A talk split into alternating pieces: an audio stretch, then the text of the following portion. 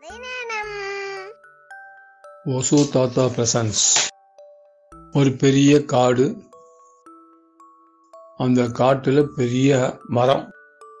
அந்த மரத்துல பலவிதமான பறவைகள்லாம் டெய்லி வந்து உக்காந்து உக்காந்துருக்கும். காலையில் ஆச்சுன்னா எல்லாம் பறந்து போய் இற போயிடும். அப்படி எல்லாம் அப்படியே போயிட்டு இருக்கும்போது ஒரே ஒரு பறவை மட்டும் அந்த மரத்தில் உயரத்தில் உக்காந்துட்டே இருந்தது. அந்த நேரம் பார்த்து ஒரு வேடம் களைச்சி வந்து மரத்துங்கிட்ட வந்து படுத்துருந்தான். அவன் படுத்துட்டு இருக்கும்போது அவன் மூச்சுக்கு நேரம் அந்த பறவை எச்சமிட்டுது. அந்த எச்சம் வந்து திடீர்னு பார்த்தா என்னடா அது மூழ்குதுன்னு சொல்லி பார்த்தா எச்சமிட்டுருக்கு. அது ஒரு கொஞ்ச நேரம் பார்த்தோன்னா அந்த பொன்னிற கலரில் மாறி போச்சு அந்த எச்சம். அவனுக்கு உடனே ஷாக் ஆயிடுச்சு என்னடா பறவையோட எச்சம் பொன்னிறமாக மாறிடுச்சு? இன்னும் அதிசயமாக இருக்கேன்னு சொல்லிட்டு மேலே தலையில் வந்து மேலே பார்த்தான். அப்படி மேலே பார்க்கும்போது பெரிய பறவை ஒன்று அங்கே உட்காந்துருந்தது ஒன்று இந்த வேலனுக்கு ஒரு இது வந்துருச்சு என்ன வந்துருச்சு உற்சாகம் வந்துருச்சு. எப்படியா அந்த பறவையை பிடிச்சிடணும் அப்படின்னு சொல்லிட்டு கீழே ஒரு பெரிய வலையை ஒன்று வச்சு எல்லாரையும் இறங்களை ஸ்ரீ விட்டுட்டு ஓடி போய் ஒளிஞ்சுட்டான். அந்த பறவை கண்ணில் கீழே இறங்களை இருக்கிறத கவனிச்சுட்டு அந்த வேடை நமக்கு வலை விரிச்சுக்கான்ட்டு அதுக்கு தெரியல. அந்த இறைக்கோசம் அது அப்படியே மெதுவாக கீழே இறங்கி வந்து அந்த வலையில் மாட்டின்றது உடனே அந்த வேடை அங்கேருந்து துள்ளி வச்சு ஓடி வந்து அந்த பறவையோடைய மூட்டை கட்டி வீட்டுக்கு எடுத்து போயிட்டான். வீட்டுக்கு எடுத்தும்போது ஒரு கூண்டு ஒன்று தயார் பண்ணி அந்த கூண்டு உள்ள அடைச்சி வச்சுட்டான். அன்னைக்கு நைட்டு தூங்கினே இருக்கும்போது திடீர்னு அந்த பறவை வாய் திறந்து பேச ஆரம்பிச்சிச்சு இந்த அது பேசும்போது இந்த வேடனுக்கு ஒரு அரை தூக்கம். அதாவது காதில் ஊந்துருக்கு.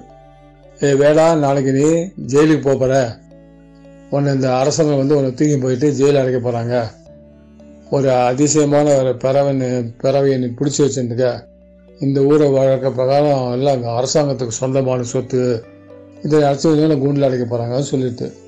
உடனே அவனுக்கு தூக்கமே வரல. உடனே பொழுது எப்படா அப்படின்னு பார்த்தான். பொழுது விடிஞ்சோடனே என்னாச்சு அந்த பறவை அந்த கூண்டோட சேர்ந்து அரண்மனைக்கு கொண்டு சென்றான் அந்த அரண்மனைக்கு கூட்டு போகும்போது அங்கே அரசு ராஜா கிட்ட ராஜா ராஜா இது ஒரு அதிசயமான பறவை. இந்த எச்சம் விடுது அப்படியே பொன்னிறமாக மாறுது. தங்க எச்சம் விடுது இந்த ப- இந்த பறவை.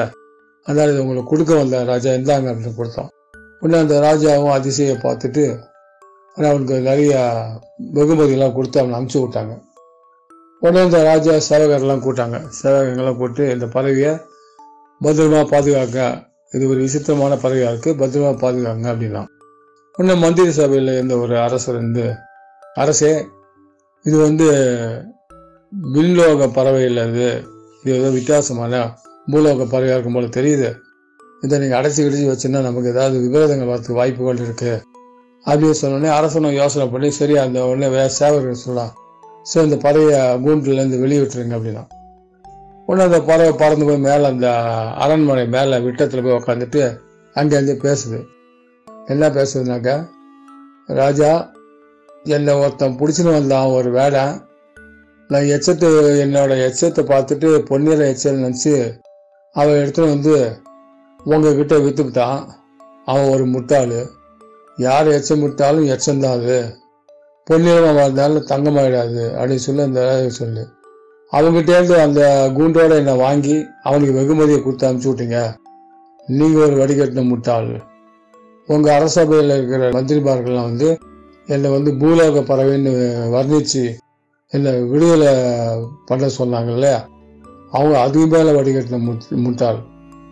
இவ்வளோ நேரமாக அவங்க எல்லாரையும் முட்டாள்னு பேசியிருந்தேன் நானும் ஒரு உங்களோட சேர்ந்து நானும் ஒரு முட்டாள் ஆகிட்டேன் அப்படின்னு சொல்லி அந்த பறவை ஹாயாக பறந்து போச்சு. அவ்வளோதான்